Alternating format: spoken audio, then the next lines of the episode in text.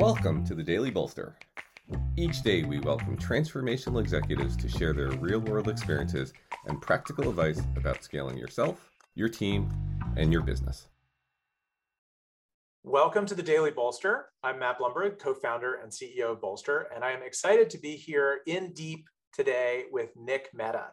Uh, Nick is uh, the CEO of Gainsight, a company that he started uh, 10 years ago. 10 years ago. 10 years ago. That uh, has scaled to about 1,200 employees, uh, is an absolutely role model CEO, and uh, and it's a role model SaaS company, and I'm sure many of you heard of it. Um, Nick is one of my favorite uh, fellow CEOs and someone I've always enjoyed sharing notes with and talking to over the years. Um, so, Nick, thank you for being here today. Really appreciate having me here. It's going to be a fun conversation. Yeah. All right. So let's start really quickly with the arc of your journey. So you've been doing Gainsight for 10 years. Work backwards. Like what inspired you to start Gainsight? And then just yeah. like real quick hits of the things that got you from college to there.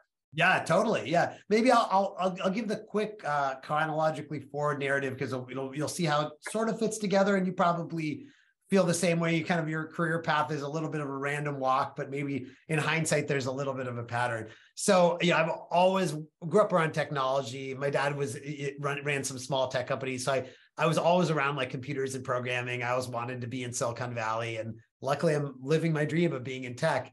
And I, I started that dream actually doing a, a, startup in college in the late 90s, where we, we founded a company from our dorm room selling golf clubs over the web called chipshot.com. It was an early dot com e commerce pioneer and actually raised venture capital, almost went public. We were all these young kids, but missed the IPO window and didn't end up making any money, but it was a great experience.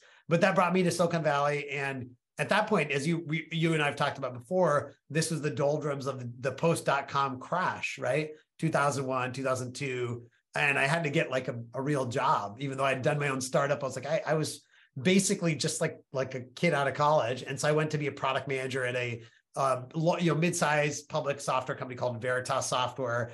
And um, I, you know, this is on-premise software. You'd sell this product, and it, people would install it and you know it was their their problem at that point right? They would they would use it or not it didn't really matter. The concept of customer success didn't exist back then right? Because people were paying upfront for their software. And then i went to run my first saas company. I got hired to be the ceo of a kind of a, a little bit of a turnaround saas company called live office which i ran um, and then we sold uh, about three and a half years later and we sold it actually to Symantec, um, uh, the you know security software company. And so in running that company, this company Live Office, one of the things I learned was how different things are as you go from the on-prem model to the cloud model. And one of the big differences was you can't just like sell to your customers and walk away, right? You actually have to make sure they're using it, they're getting value. Otherwise, they won't stay with you. Um, right? You have to make sure they renew. they renew, exactly. All that, right? And yeah. so I didn't realize that there was a whole profession around this. We uh, we were kind of making it up as we went, maybe similar to the early days of Return Path for you. And so we were just figuring it out but I sold my company. I was like, there's a problem to be solved here. And I was, uh, you know, spending some time thinking about doing a startup. Met two other guys who had a quite similar idea through Battery Ventures, who they had just pitched, and we teamed up and launched Gainsight in 2013. Got it. And um, uh, yeah, that's really funny. I don't think I knew about ChipShot. So I definitely bought something from ChipShot. Yay! awesome. No question about that. There you go. Uh, and I, I did not realize that was you. That is very cool. Awesome. Many, uh, many, people bought. I think we we sold a lot of stuff at a big loss. So I'm sure many people bought from us at that point. So uh, yes, the days of having negative gross margin, exactly. I think, are behind us. So, exactly. Um, so uh, one of the things I really remember um, about one of our conversations early on in your in your tenure at Gainsight, a couple years in, um, you know, you said to me, "Man, I just love this. Like, I just want to keep doing this forever." Right. And one of the things that's so interesting about the scaling journey, which a lot of the people that um, are going to be listening to this um, are on that scaling journey, is they don't know what it's like yet. Like they know what it's like to start it, they know what it's like to get it to somewhere 10 employees, 20 employees, 100 employees. Very, very few people in the tech world get something over a thousand employees, right? Usually you're just taken out. If you're doing well, usually you get taken out before that. Um, obviously, you know, there are a handful that get to where you have, but I'd love to kind of focus the conversation today on, on what that journey has been like, both for you and like your role Right. as the CEO and the founder, and then also for the company. Um, and I think r- rather than try to ask like, well, what was it like to go from 10 to 100 and 100 Yeah. to whatever, um, let me focus on some topic areas, and you can kind of walk through for each topic area, like, all right, what was it like to scale that thing? And um, you know, I guess the first the first question is like, what what has it been like to scale culture? Yeah. Um, and you and I did the short form of the podcast, which which will have aired before this one does, about like the quick tips on scaling culture. But you know what what was it like running the 10 person company up to the 1200 person company in terms of um, of the culture of what it felt like to go to work every day um, you know what it felt like to go from knowing everyone to not knowing everyone um, those kinds of things Totally. Yeah. I mean, I, I can tell you there, there definitely are, um, it, there's some visceral changes, per, probably to some extent, the more layers of the company you have in terms of depth. I think that's probably one of the biggest variables. Um, in the beginning, you know, you know, we actually were, I think, very similar to Return Path, very values driven from the beginning. And so I, and, and having run another company before, I was like, you know, I want to do our values now. Like when we were just literally, you know, Right. 14, 15 people, you know, I remember sitting around and saying, okay, we've got the, we initially started with three values, golden rule, um, success for all and childlike joy. Those are, those are our three early, early values. And then we iterated a little bit. Actually, if you hear, hear those three values, golden rule, success for all, childlike joy, I joke that we could, that sounds like we're running a bed and breakfast. So we should, we should have something that's also business oriented. So we added in, um, stay thirsty, my friends, and uh, shoshin, which is the Japanese word for beginner's mind. And so we did those values early on when literally the people creating the culture and the people living the culture are the same people, right? So that's a subtle thing because later on, you know, employees are coming on and they're still influencing the culture, they're evolving it, but they're not creating it. And I think there's a big change that happens. So when you can fit everyone in a room to actually figure out your values versus, you know, when you've got, you know, a thousand people, it's a pretty big difference. So that was, I think, one big kind of era of the company was the kind of the creation of the culture right? Then then what ends up happening for us is there was a um there was a, a phase where it kind of organically just stayed true. Like we didn't do anything. It just it just sort of everyone got it and the water you know the new people learned you know through the existing people but everyone we were at that point we weren't totally office bound but we had some offices and you know, we, you could hear in that you would you would talk to people in the hallways, all the classic stuff, right? How culture gets kind of shared. And then I remember, like, actually, pretty vividly, I remember talking to a salesperson. Maybe we're two, three hundred people at this point.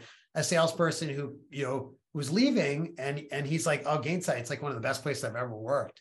And I was like, "So why are you leaving?" And he's like, "Well, I just don't see eye to eye with my manager."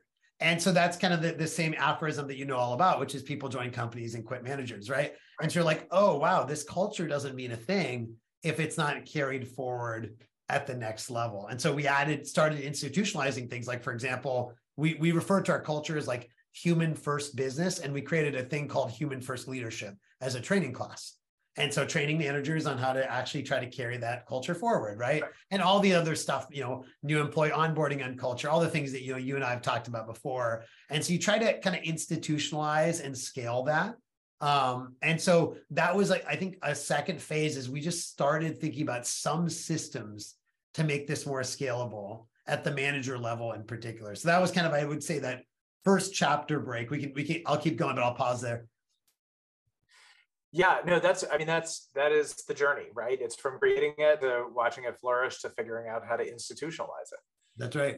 Um, uh, I think the, th- the third phase for us was, you know, I think companies naturally go through phases where you have a lot of hiring, um, and maybe there's just all of a sudden a lot that people have to be brought up to speed, right? And so for us, it was actually interesting convergence, like everyone went through, right? Which is crazy growth, you know, from like oh, you know, basically three four years ago to now, and you know, more, you know, hi- hired hundreds and hundreds, and hundreds of people but we had moved to a fully distributed model so none of them were seeing each other right? And so i think this third phase then becomes how do you quickly kind of create like the same culture but with a whole set of new people? Because i think over time you know especially in tech there's and especially the last few years there's an incredible amount of the company that ends up being new you know because we had the mix a lot of people had a lot of attrition with the quote unquote great resignation and a ton of hiring and the net was you look around, you're like, wait, So those people from those early photos, I, I don't know. I have some of that melancholy feeling where like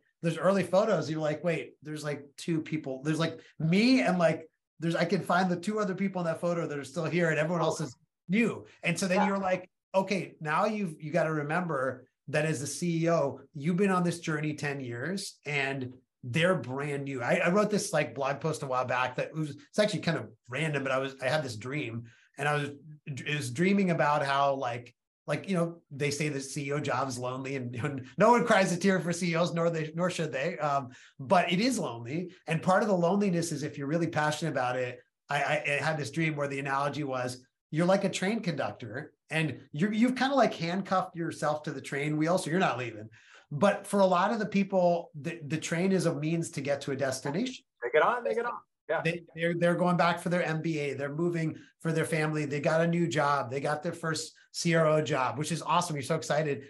And but you have to remember all these new people come on the train and they're just super excited to be on the train. And you, every time you have to greet them with that excitement, even though knowing that, like, gosh, you said goodbye to so many other people that have left the train, right?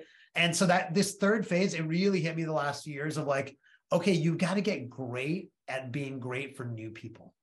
Like, and yeah, remember so that true. this company isn't about the long timers only, right? I, I remember there was a story about like an intern. This is like one of these famous Steve Jobs stories. An intern emailed Steve Jobs, uh, an Apple intern, and he said, "Hey, it's the twenty something anniversary of Apple, maybe twenty fifth or whatever. Uh, do you want to do a party?" And Apple and Steve Jobs wrote back, "Apple's about the future, not the past." Right? And it's not to say you don't celebrate the past, but you have to remember that for a lot of the employees that are new, the past is just history to them, right? It's not, you know, the future is what matters. So those are the three phases that I can think of. Yeah, that's so true. Um, and uh, uh, it, it really does change. And, you know, by the way, when you get to 20 years. yes, I can only imagine. Right? Yeah, yeah. Seriously. Yeah, that's right. Um, all right. So let's talk about team now. So, uh, and let, let's focus on leadership team. So, you know, you built your first leadership team 10 years ago and you probably have shaped it over the years. Maybe you had moments of broader overhaul. Totally. Uh, how do you how do you sort of think about the you know the scaling of the leadership team? Yeah absolutely. So i mean obviously it's a constant work in progress right? And so i think there's some element you know that that, that that's, that's such a truism. I think broadly you know what ends up happening is the very early days of a startup especially if it's your first time you know you're not able to you're not able to nor do you necessarily want to hire all these incredibly super experienced people right? Um in fact like the value prop of a startup is like you know the person takes a chance on the company and the company takes a chance on the person right in the very beginning.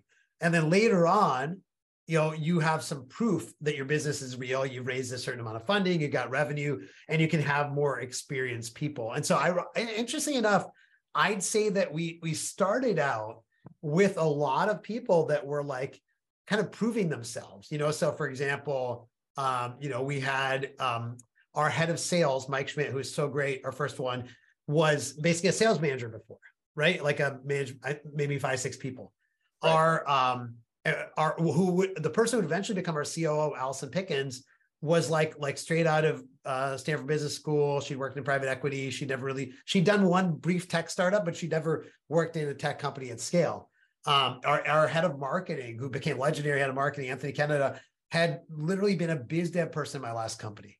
Um, so all these people that are kind of proving themselves, and frankly, early on, a lot of mistakes you'll hear in startups are people that you hire somebody too experienced and they they want to jump into something much more like you know fully formed right but these people that are really creative and willing to try things and obviously you want to hire the right people. So that there's that first phase that i think is pretty organic because you're kind of who hiring you who you can.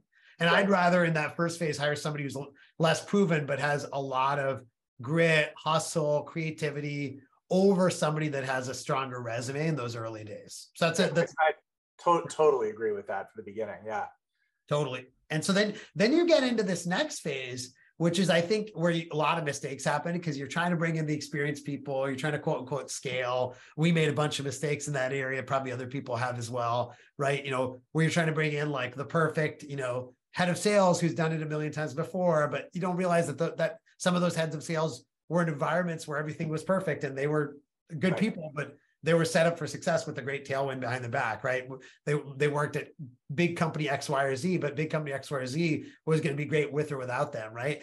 And so, you know, we, you know, sales, marketing, a few of these areas, I think a lot of companies make mistakes in where you're trying to find like the panacea based on resume. Um, and so interesting enough, that second phase, I think we wandered in the darkness a little bit. You know, we had made a few mishires here and there. I think, I think there are a lot of companies that stumble in that. Phase. I mean, obviously, a lot of companies stumble early, right, at scaling their team, but you know, they sort of play through. I think everybody stumbles in that second phase. Totally stumble, and I think that especially in the sales and marketing role, if you're a kind of a B2B company, because it's such an important area, but it's not. It's not like there's no quick fix. You know, I'd argue actually it's easier, a little easier to hopefully find a great CFO, chief people officer, because those can go the distance.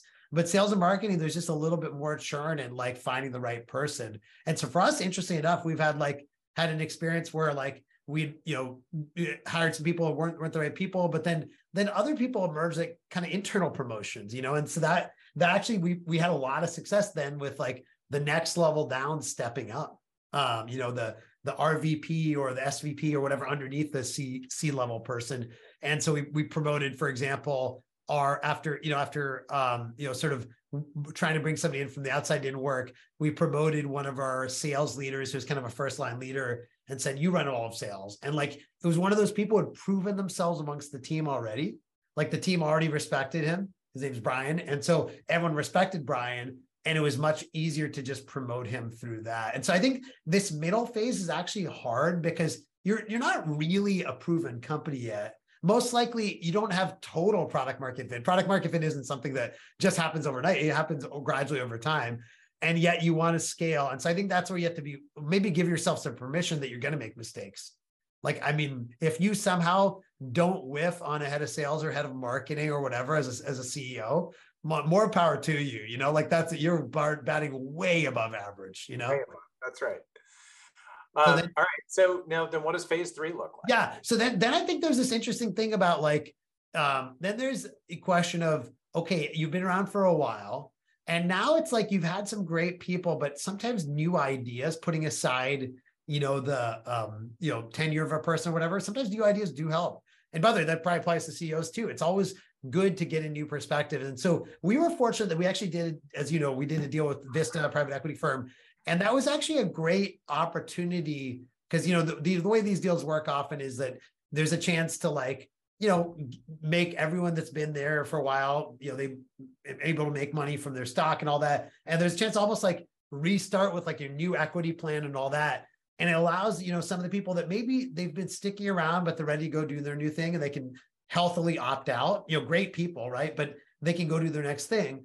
And then kind of new people can step up. And so that was sort of this. I think there's a always a forcing function opportunity in a company, whether it's a new CEO, whether it's a new investor, whether there's something that's causing you to say, hey, let's let's look at this next phase. So what we do at Gainsight to make that a little more real is we divide the company up into chapters of history. We call we call these chapters like kind of Gainsight phase one and Gainsight phase two, and we call for short G1, G2, G3, G4, G5, G6. And so what we did it when we did our Vista deal was we said, welcome to G5. Here's this new phase of Gainsight. You know, we, we had just crossed 100 million of AR. You know, we wanted to build a profitable company. We want to be around for the long term. We had, we had certain goals. We want to have a continue to have a great culture, all that, all that stuff. And so we basically said, let's build out, you know, what G5 means. And then t- I went around to everyone in the management team and said, this is G5. You know, we've all had incredible success to date. You all made great money, everything else. It's it's up to you. Do you want to opt into G5? And there's no negative if you don't. I told everyone, the whole company, like the entire company, I was like, are you in for G5? And no sweat if you're not. Right. And so I think there's an opportunity to be bold sometimes and like let the team opt in, um, you know, and maybe every couple years opt into the strategy. And what was your opt out rate? Um, so out of the executives, the, so if I did like VP and higher, yeah. it was something like over the course of maybe a year and a half, 25%, something like that. So not a crazy amount, but a decent no, amount. Not at all. Like 75% recommitted. That's pretty impressive. Yeah, something like that. Yeah. And by the way, after that, maybe the that cohort might have dropped to 60%, but still like that, that actually has been pretty strong at that point. Yeah. And then the last phase I'd say is um, one things I, I feel like we're in now is as you build a company that is trying to be built to last, one of the interesting things is like you look at these big companies a lot of the talent is grown within. Um, you know, it's like eventually it's not about hiring people from the outside. Frankly, most of these big companies, like you look at the executive teams, very few people are hired from the outside. They're grown from within. And, and the way they're grown from within is you have really strong early career programs to recruit, but also to make early career people successful. But then the other thing you have is a willingness to rotate people, right? So as an example, you know, I, I just had my chief of staff become our chief people officer. Um, I we just had our head of um, head of uh, support become our head of professional services. I love um, that. I love that. that. that. idea of like, okay, you know, yeah, I could have, find somebody who's done that exact job before outside, but they don't know Gainsight. Right. And like you think about these big companies, it's actually more knowledge to know IBM or VMware or GE or what ADP than it is to know like that function. Like, you know, and so I think this idea of like the building the institution internally, I think that becomes like a new phase. We're in the beginning of that phase. Totally. We we did that a lot. I used to tell people part of one, one of my speeches internally was that careers are no longer ladders, they're jungle gyms. Yes, jungle gym, exactly. Right. And, right. Uh, you know, we I think um, when we were at our peak, we were moving about 10% of the company around laterally every year. Oh, I love that you even measured that. Oh, That's yeah, no, no, we measured we measured promotions and you know terminations and everything else, and we measured lateral moves, and uh, we found it incredibly helpful. Like engineers can make great product managers. Yes, right? totally. Product managers can be killer product marketers. Yeah, you know, good sales reps can flourish in customer success. So right um, you know, giving giving people the, those opportunities is so good for the the culture and the well, company. I think a key thing on that, by the way, and that's what I've struggled with, but also had some small success, is well, is hiring leaders who value that versus the leader that wants that person to have done that exact job before. Yes. And so yeah. that's something that you know you you sounds like you did a great job of that. And like, how do I make sure that I have leaders that are they accept the jungle gym? Because a lot of leaders you they're like wait no i want somebody who's done this exact job because that's like what i'm hiring them for right? And so yeah i, I, I like that spirit. Yeah. Um, all right so we've talked about culture we've talked about scaling team. Um, let's talk about board. Yes. So my guess over 10 years is your board has had a few revs to it and i'm not actually sure what it looks like at the moment with a control owner. Right. Um, but um, you know when, so whether that chapter is relevant I can, talk, I can talk about both yeah yeah, yeah. How did you how did you think about sort of growing and scaling and, and getting the most out of your board, small stage, mid stage, larger stage? Totally, yeah. I think that early on, you know, if you're doing the vent, not everyone's doing the venture back path, by the way. Obviously, like you know, more power to if you're not. If you're in the venture back path, you know, you naturally typically start out with a Series A investor or some early investor, right? So you know, one or more co-founders, you know, early investor, and then you know, I think then you got these different sort of paths that you could end up being on, right? So you have paths of adding on more investors. Now, just because you add more investors doesn't mean you add more board members. Like a lot, I think a lot of entrepreneurs I've talked to have been smart about, okay, like, you know what? I wanted more money in the company, but I don't necessarily want more investors. I'm even willing to take a lower valuation just to, I sorry, I don't want more board members. I, I'm willing to take a lower valuation just so that I can actually get, you know, more like focus in the board. Because we all know that the more people you have in a board, the more people to talk to, the more coordination cost, just potentially the less agility you have.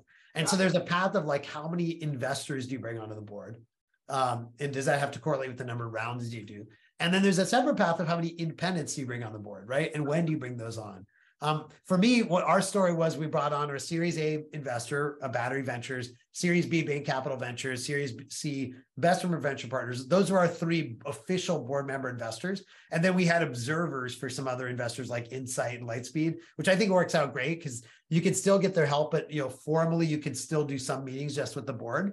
And then on the independent side, we brought on a gentleman named Kirk Bowman, who is um, a like longtime operator, sales leader, and sort of had that sales expertise. And we brought on brought on somebody, named Kirsten Helvey, who was more of a she'd actually run customer success, so she'd been on our domain, and then at, at, a company called Cornerstone. And then we brought on a um, uh, longtime CMO and kind of general manager named Sue Barsamian. She was at HP most recently, and so we had these kind of three operating executives and three venture investors and me. So that was that was the board. Um, and I think a couple learnings on that. So number one is the board. We we're so lucky. I'm super close to all six of those people still. we do things together, we get together, and it's actually great. Like if you get a chance to, as a CEO, to actually become friends with your board, and obviously you still have to have the appropriate governance and separation, but it really is makes the job a lot more fun.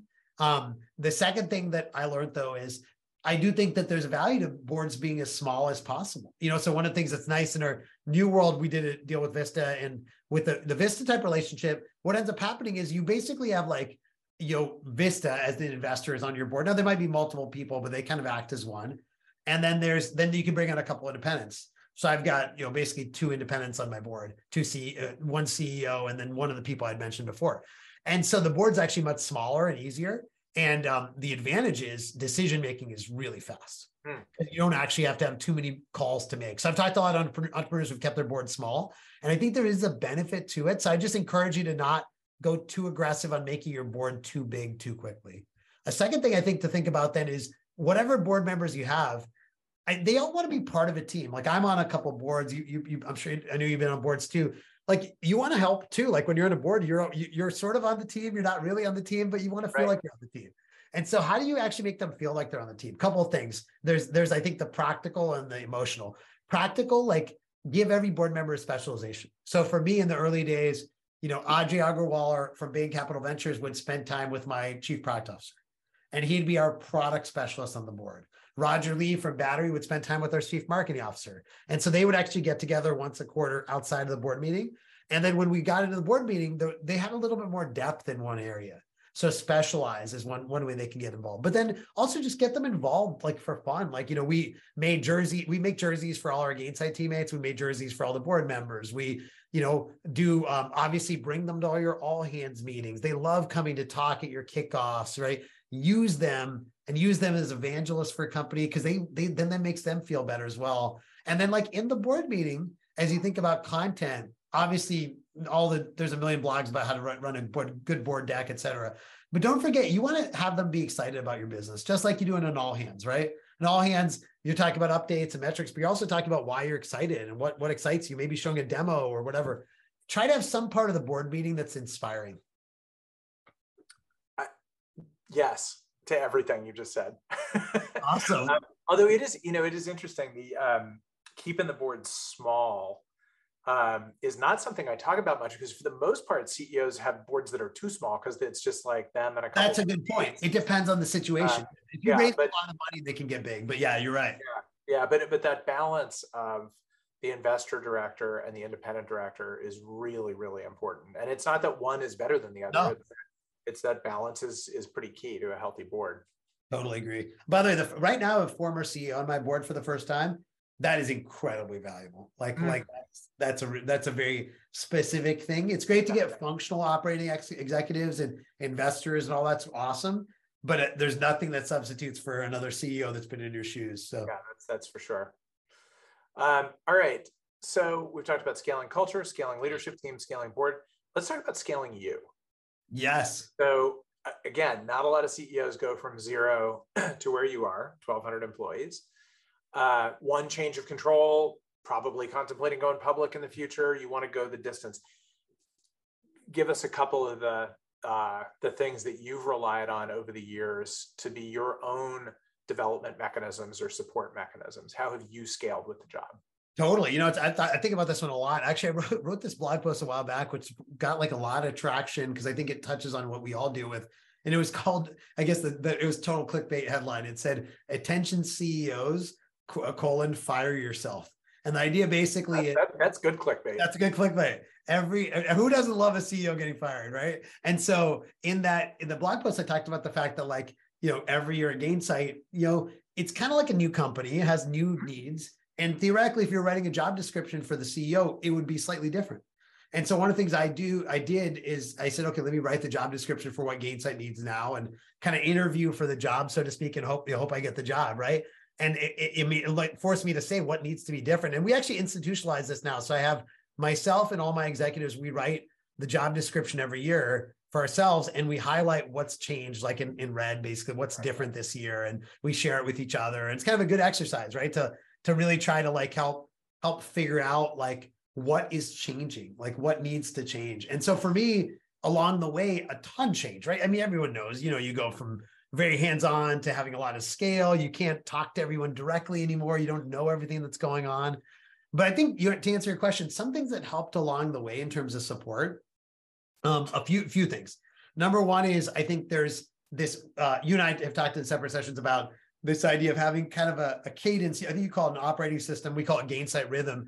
Having a really organized way that everything in the company fits together in terms of the operating rhythm. So for you know us, it's like you know literally I do a weekly email to the company on Sunday nights, and we have a weekly morning we call it huddle, which is getting everyone together, and then we have a direct my direct staff meeting, and we have a business review, then we have a quarterly business review, and all hands at a board meeting, and everyone does those things, but ours are sequenced together to the extreme. So we know and we reuse the content and really organize. And I think a part of the job is improving that process. That's the machine that runs the company. How do I improve the machine every year with my chief of staff? How do we make it better every year? So that's one thing that I think is is good is like thinking about the systems that run your company and how do you keep making those systems better?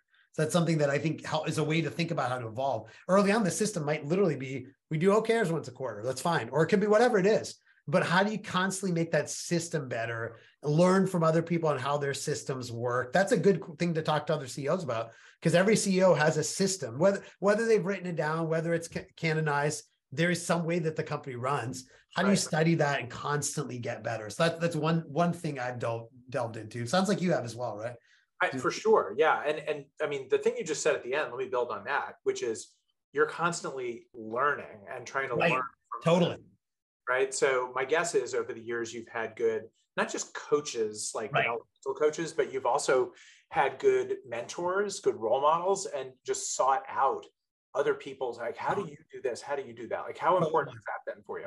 Yeah, so I, I in that realm, I'd say there's three areas that I, three ways I've gotten consistent help and support.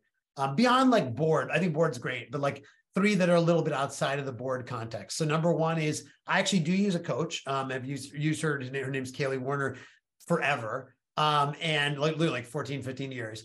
And that's been about understanding who I am. And so that's a lot of that personal work around like what is driving me? What what are my insecurities? There's a lot of different personality tests out there. The one that we use the most is called Enneagram, which is a way to understand what drives you. It actually goes back to like your childhood and stuff. So it's all psychological stuff, but it makes you much more comfortable with who you are. And I'd say whether it's coaching or yoga or meditation or exercise, like you have to figure yourself out or you'll never be a great leader. That's like the number one thing. Then number two for me is um, a consistent group of peers that I can meet with on a regular basis who really get to know me and what makes me tick and hold me accountable. So in my case, that's you know YPO, which is a CEO group, but it doesn't have to be something formal. It can be a, a group of people you have lunch with once a month.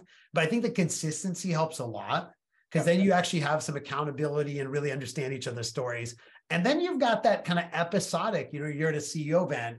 And that's why I really focus on learning. That's where I'm like, okay, I'm not going to see these people again for a year or two, but like I want to learn everything about what they're doing. So I was at an event just a week ago and I was like, how do you deal with like the balance between, you know, diving deeply into your team's stuff, but also not feeling like a micromanager, right? That's a genuine question every leader deals with. And so, how do you deal with that? And by the way, I heard lots of answers. For example, somebody was like, "Oh, I came from Amazon. They have a principle called dive deep, and here's why how they explain it." Another one's like, "I don't. I, that's just what I do, and I don't. I can't, I tell my team that's just what I do. And I was like, well, that's not very useful for me, but uh, good for you. Right. And so you learn, and I, I almost feel like it's, you're trying on different outfits of like being a CEO, different things that you could be wearing. Right. Like, and you're, and not all those are going to fit you. A lot of people I meet, I'm like, oh, that's awesome. And it works for them. And that would never work for me. But this other thing, oh, I actually learned something from that person. And by the way, like a hundred percent of what I do is crowdsourced from people like you, Matt, and others, is studying other people, you know, reading their books, reading their blogs. So I guess I'm a student of what it is to be a CEO. That is the number one thing around scaling yourself, I think, is caring, yeah. right? Is being a student of the craft. And the craft. Uh, you know, the one thing you said at the beginning that that's so right is, you know, you can have the same business card for 10 years or 20 years, but you might have a different job every year. Totally. So learning how to be, building that routine that you and your team have about like, hey, it's a new year, it's a new job description. Let me redline last year as let's start yeah is a great practice. I love that. Um, all right, I have a couple shorter questions to, to start wrapping things up. What do you miss most about the early stages? Yes. Um, oh, we were all together in person at that point back in the old days. So I definitely miss like celebrating in person where everyone is together and you have a big win and you're all together. What changed the most when you went from venture backed to private equity owned?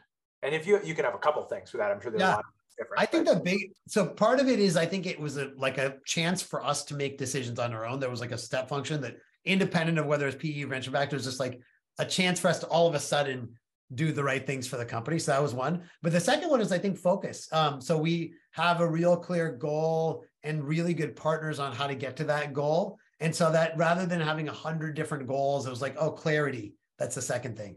Hmm. Interesting. Um, all right. And as you think forward to going public, you know, getting to 2,000 employees, 3,000, 5,000, what is the most exciting thing about that? And what is the most daunting thing about that? Yeah. So, most exciting is um, being able to, if we're able to scale our culture, impact more people, both inside the company and outside. And most daunting is us failing to scale our culture and values and not living up to who we are. All right. Now, here's the last question. If you do another startup someday, what would be the first thing you would do that's like, oh, well, the thing that I absolutely have to do is X? And then what's the thing that you would do that's the most different? Like, wow, if I, you know, the next time around, and I'm not yep. suggesting you'll have a next time around, like, man, I am not going to X. Diff- okay, so first thing I do again, like we did this time, is really understand and define the values and culture. Right.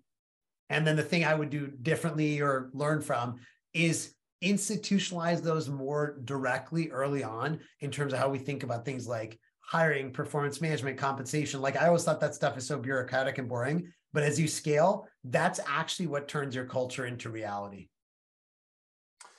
Nick Mehta, this is such a great conversation. I have always maintained that you are like my kind of CEO. You and I think very similarly about a lot of things. I really enjoyed talking to you. This is going to be such great content for our audience. So uh, thank you for spending the time. Thanks, Matt. This is awesome. I feel the same way about you.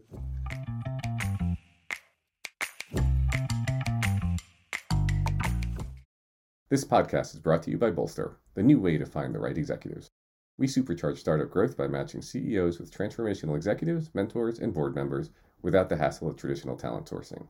Start searching for free at bolster.com.